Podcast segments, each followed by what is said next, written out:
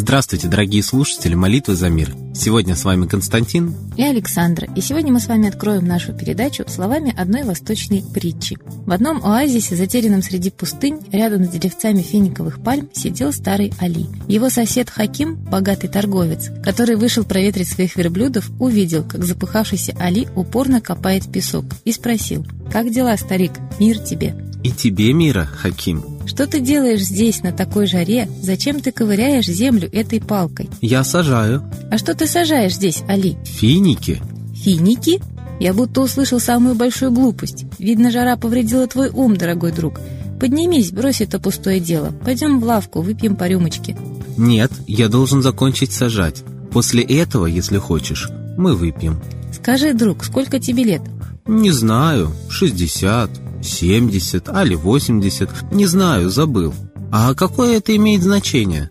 Смотри, друг, финиковая пальма начинает приносить первые плоды через 50 лет после посадки. Я не желаю тебе ничего плохого, и дай Бог тебе жить до 100 лет, но ведь ты сейчас сам понимаешь, верится с трудом, что ты дождешься плодов того, что сажаешь сейчас. Брось это, идем со мной. Хаким, я ел плоды фиников, которые посадил кто-то другой тоже и не мечтавший их попробовать. Я сажаю сегодня, чтобы другие могли есть финики завтра.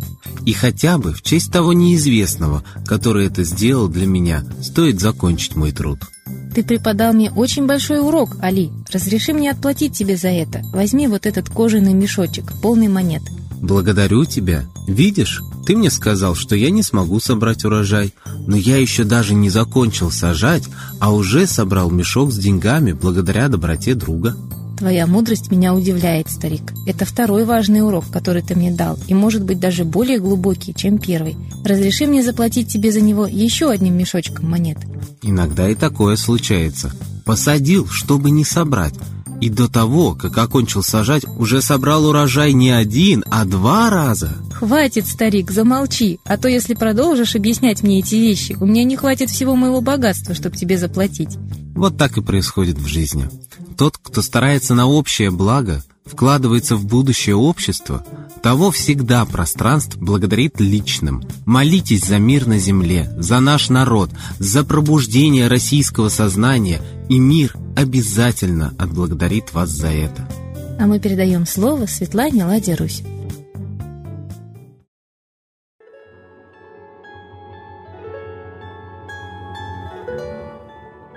Уважаемые граждане России, вроде бы небольшая новость, но она очень ярко показывает процесс целенаправленного морального опущения человечества. Вроде бы не в России, но это обязательно дойдет и до России. Потому что мы видим, что все, что есть на Западе, становится модным. От джинсов Кока-Колы все переходит в Россию, точно так же, как и голубизна. И вот, будучи в Англии много лет назад, я радовалась, что, слава богу, России нет таких передач по утрам за чашкой чая, за чашкой кофе. Как убийца кого-то убил, какие-то зверства, криминал. Очень милым голосом дикторши. И вот сейчас это появилось давно-давно уже и у нас в утренних программах телевидения. Нам рассказывают о зверствах, об убийствах, о преступлениях. Нас приучают к тому, что мир несовершенен и мало того, он опасен, и это нормально. За чашкой чая слушать об убийствах. И вот именно этот же метод опущения нашего морального уровня и ненормальное, аморальное, страшное, зверское делать нормальным, что, в общем-то, очень характерно для сатанизма, для них нормально скрывать трупы, любоваться органами, даже их пожирать. Так вот, именно сейчас общественность потрясла новость вскрытие льва в Дании на глазах у детей. Зоопарк датского города Аденсе оказался в центре скандала. Сотрудники умертвили и скрыли тело львицы на глазах у детей. И комментировался. Зачем вскрывать животное на глазах у детей, еще комментировать? Я спросила у детей, хотят ли они посмотреть. Они сказали «да», рассказывает датчанка. Но вы знаете, также и в ювенальной юстиции ставится желание ребенка во главу угла. А ребенок еще маленький, он не знает, ему любопытно. Он не знает, что морально, что аморально. И именно поэтому в очень нежном раннем возрасте у ребенка спрашивают, кем ты хочешь быть, мальчиком, девочкой или среднего пола. Вот это есть аморально. Но о морали сейчас и этике, и человеческих ценностях речи вообще на Западе не идет. Идет речь только о желании. Хочу то, хочу это, хочу вот это. А если то, что ты хочешь аморально, в древности в России это ставилось во главу того угла. Обуздай себя, обуздай свои аморальные вожделения. Но что говорить, если в летописи временных лет рассказывается о том, что у князя Владимира было сотни наложниц, что он насиловал польскую княжну на глазах у родителей для того, чтобы на ней жениться, потому что она сказала, что за раба замуж не выйду. Она его считала рабом, потому что он был незаконнорожденным сыном Святослава, то есть сыном дочери Равина, еврейки,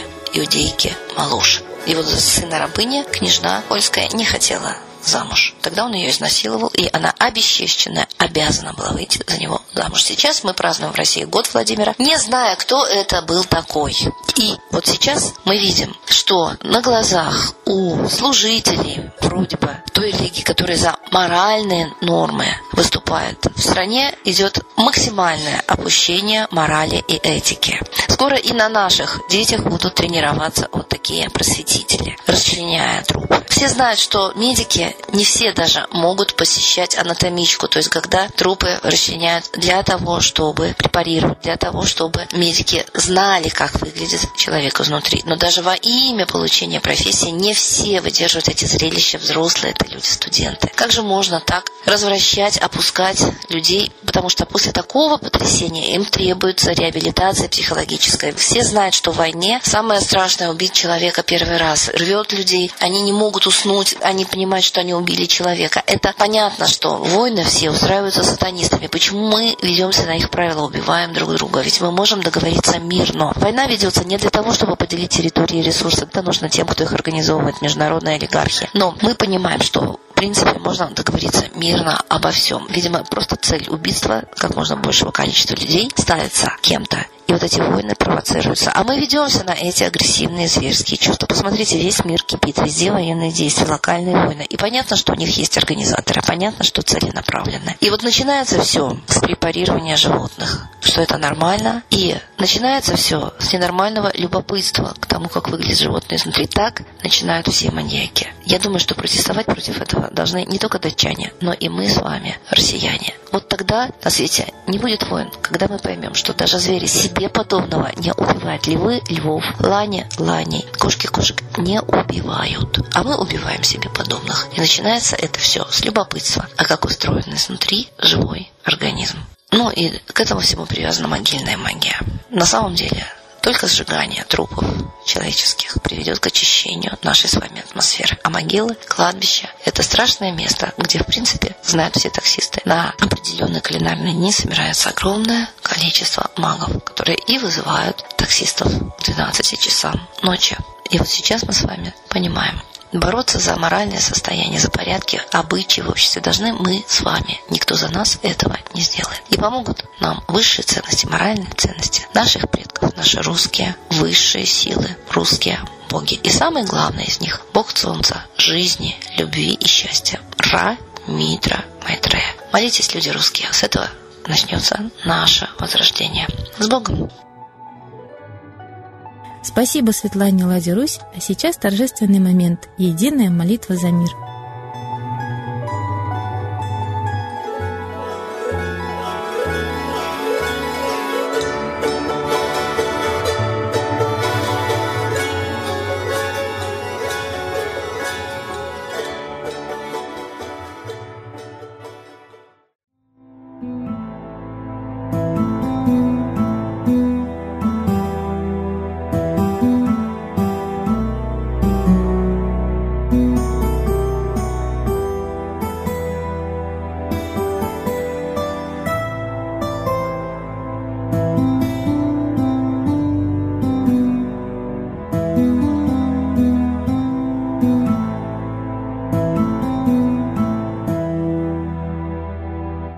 смерти и зла над Россией клубится, И заговор тьмы над народом глумится. Поссорить с соседом, живущим в стране, А НАТО, Китай, приготовить к войне. Желтые люди на землях Востока Ждут лишь сигнала сразиться жестоко. Землю России считают своей, Рвутся в просторы российских полей. Предсказано солнце в российской судьбе, но сможем его отстоять лишь в борьбе и вера, и сила в пути нам нужна. Не будет могилы, воспрянет страна. Поднимемся гордо, всем скажем о свете и вымолим век золотой на планете. Молим русского Бога. Прости наш народ. Дай нам к счастью дорогу. Прости наш народ. Ра, сожги наши страхи. Прости наш народ. Мы в последней рубахе. Прости наш народ. Молим солнце вернуться, Спаси наш народ. чтобы от страха не гнуться. Спаси наш народ. Митра, Ра, Майтрея, Спаси наш народ. нечисть нас не жалеет. Спаси наш народ. Русские люди, вперед за богами, вслух повторяйте вместе за нами. Если молитва уйдет в небеса, снова начнутся у нас чудеса. Честно и смело скажи свое слово. Русские боги помочь нам готовы. Хочу, чтоб нынче на Руси славление солнцу началось, чтобы светило в нас прожгло и ум, и душу всю насквозь, и чтоб сгорели в душах в прах и ложь, и алчность, и вся лень, и в наших солнечных сердцах зажегся б новый Божий день. Я знаю, солнце помнит нас, и солнце Митры взгляда ждет. От тех, в ком лучик не угас, кто не забыл про небосвод, кто скажет Митре, я с тобой, я вспомнил предков высший дух, с Майтреей связаны судьбой, и славить солнце станем слух.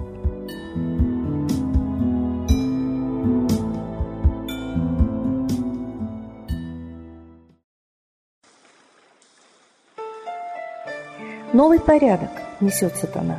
Миру готовы мор и война. Русские боги, спасите страну. Трусости, лени, простите вину. Митра родителем был нам небесным, стал он Майтреей великим, известным. Слышит он русского люда мольбу, помощь нам шлет, коль идем на борьбу. Владыка Майтрея, нам помощь пошли, погибель убрать от планеты Земли. Твои легионы пошли нам с небес. Народы с мольбой ожидают чудес. Господи, разум народам верни. Вновь наступили тяжелые дни. Снова войска на готове стоят. Снова на смерть посылают. Брат поднимается снова на брата. Мы в эгоизме и лжи виноваты. Верим предателям рода людского. Мир наш над пропастью гибели снова. Полный, тотальный контроль наступает. Карта раба нас свобода лишает. Просим о помощи, молим о чуде, чтобы прозрели и выжили людям.